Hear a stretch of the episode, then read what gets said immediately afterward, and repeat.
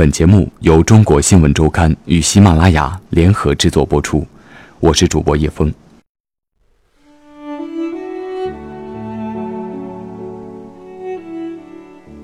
叶选宁非常喜欢曾国藩写给弟弟曾国荃的一副对联：“千秋苗矣独留我，百战归来再读诗。”当时曾国荃被消职，意志消沉，离别之际。曾国藩赠其对联，勉励他修身养性，再有作为。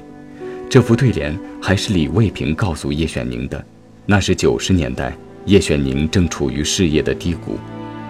叶选宁十分喜欢这句话，常常书写，送过李卫平，也悬于自己书画展的开头。作为叶选宁的下属，李卫平的事业也遇到了波折。叶选宁送了一幅字给他。把酒论当时，先生小酒人。大元犹酩酊，微醉不沉沦。这是鲁迅得知清末光复会成员范爱农醉酒落水去世的消息后写就的。原句说“微醉自沉沦”，叶选宁把字改成了“不”。二零零五年，李卫平刚结束了。某地的七年派驻工作，不到两个月，又被一纸调令派到了新疆。临行时，他去广州看望已经退了的叶选宁，感慨自己福州沧海，立马昆仑。叶选宁很直白：“你需要我给你做点什么吗？需要我找领导不让你去吗？”李卫平摇摇头，说自己会赴任。叶选宁连说几声好。一个月后，身在新疆的李卫平收到了别人带来的一封信，信里是叶选宁写的一幅字，其中说：“为孤臣逆子，其虑远也；其谋也深，而故达也。”李卫平深知叶选宁的意思，他没敢表，仍将之放在信封里。住新疆的七年间，每当困难孤独的时候，他就拿出来看看。我身边，比我官大的、官小的，因为腐败进去的，有八个人，我没进这个圈子，都是因为叶选宁。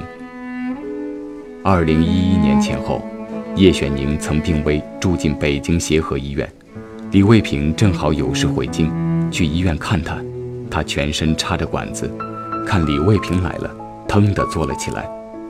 你不好好守边关，跑回来干什么？李卫平当即落泪：“老板，对不起，我回北京办事，来看看你。他们说你不行了。”叶选宁点点头：“是不行了，我能管的地儿越来越小，将来我只有一个盒子了。”老板还是像过去一样，他劝李卫平不要沽名钓誉。热心的关心他的夫妻分居问题解决没有，女儿找到了对象没有。李卫平既感动，又有些哭笑不得。肝胆江湖中人，叶选宁喜欢热闹。刘世坤去广州看叶选宁时，他的家里总有朋友在，家里放满了东西，到处堆着宣纸，有写过字的，也有空白的。叶选宁并不特意为了迎客而收拾。到了饭点，他招呼大家吃饭，平时吃什么，那天也吃什么，并不会因为朋友多加几个大菜。脱下军装之后，身边人几乎没见过他穿西装，他常穿一件贴着俩大口袋的宽松大衣裳，最正式的衣服，也不过是一身中式褂子。平时见客，总是十分随意。他任凯利公司一把手时，常去香港。他不住酒店，有时住弟弟家，有时就由下属给他租一间房子住着。每到晚上，他喜欢有一帮人陪着自己聊天喝酒，有的时候还会去唱最时兴的卡拉 OK。苏承德说：“叶选宁嗓子好，纯天然发声，唱姜育恒的那首《小丑》特别传神。”不过，他唱的最好的还是俄语歌曲，比如《三套车》《莫斯科郊外的晚上》。在俄专念过书的他，俄语流利，不需要看字幕就能把曲子原汁原味地唱下来。他似乎有语言天赋，俄语、英语都不错。国内的方言学什么像什么。他从小并不长在广东，但能说地道的粤语。后来他走南闯北，和某个地区的人接触，一阵子过后就能模仿对方的口音与之交流。他打小练书法，右手受伤十年之后，开始用左手练字。后来他喜欢上草书，也喜欢隶书，写字见到好的、喜欢的，他都要抄写几百遍以上。无论工作多繁忙。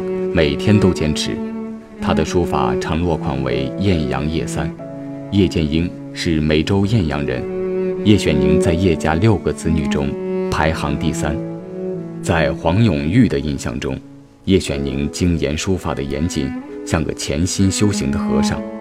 我们天各一方，有时夜半醒来，想到叶三此刻正在练字，灯时眼前一个胖子在灯下狂书的画面。十分好笑。苏承德说：“叶选宁并不像一些书法家，写字前沐浴焚香。家里来客人时，他常常抽着雪茄，聊着天，笔下不停。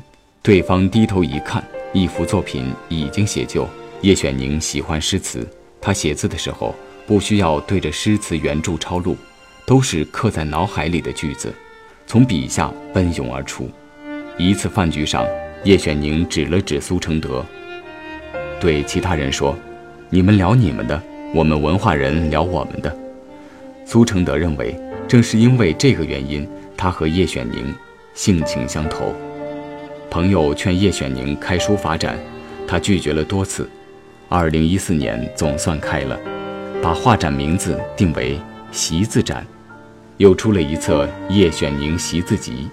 他说：“六十岁。”正是自己感觉有些心得的时候，七十三岁大病一场，鬼门关半个展，算是交份作业，拿出请大家批评。刘世坤说，他早年说话直率，偶尔会讽刺别人，不过朋友都知道他本性如此，并没有恶意，开的玩笑过重了，也不会和他计较。这两年他平和了不少，不过在李卫平眼里。叶选宁，叶选宁多年来没什么变化，尤其是爱哭。走在路上，看到小女孩拿起麦艺，叶选宁就坐下来看着，回头问李卫平：“带钱了没有？”给他一百块。末了，俩人走了，叶选宁一步三回头，拿着手绢擦眼泪。李卫平说：“叶选宁不做锦上添花的事。”只喜欢做雪中送炭的事情。今年三月底，叶选宁给张延忠去电，想见他。自叶选宁退了之后，他们通常靠电话、邮件联络。有时，张延忠、王兴夫妇会去广州、珠海看他；有时，他们会相约一个地方，大家都赶到那里会合。这两年，叶选宁的身体欠佳，会面也少了。张延忠赶到广州的中山医院，叶选宁已是肺癌晚期，十分痛苦，但仍问老朋友们的现状，尤其问他：“你有没有缺口？”张延忠立刻就懂了。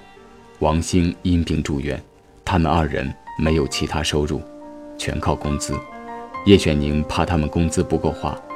苏承德说：“叶选宁有名士气派，有侠肝义胆。”李卫平向中国新闻周刊回忆，上世纪九十年代，叶选宁去成都种牙，平时闲着没事，去了杜甫草堂，门口有两个小伙子在卖字刻章，叶选宁常去看品评一番。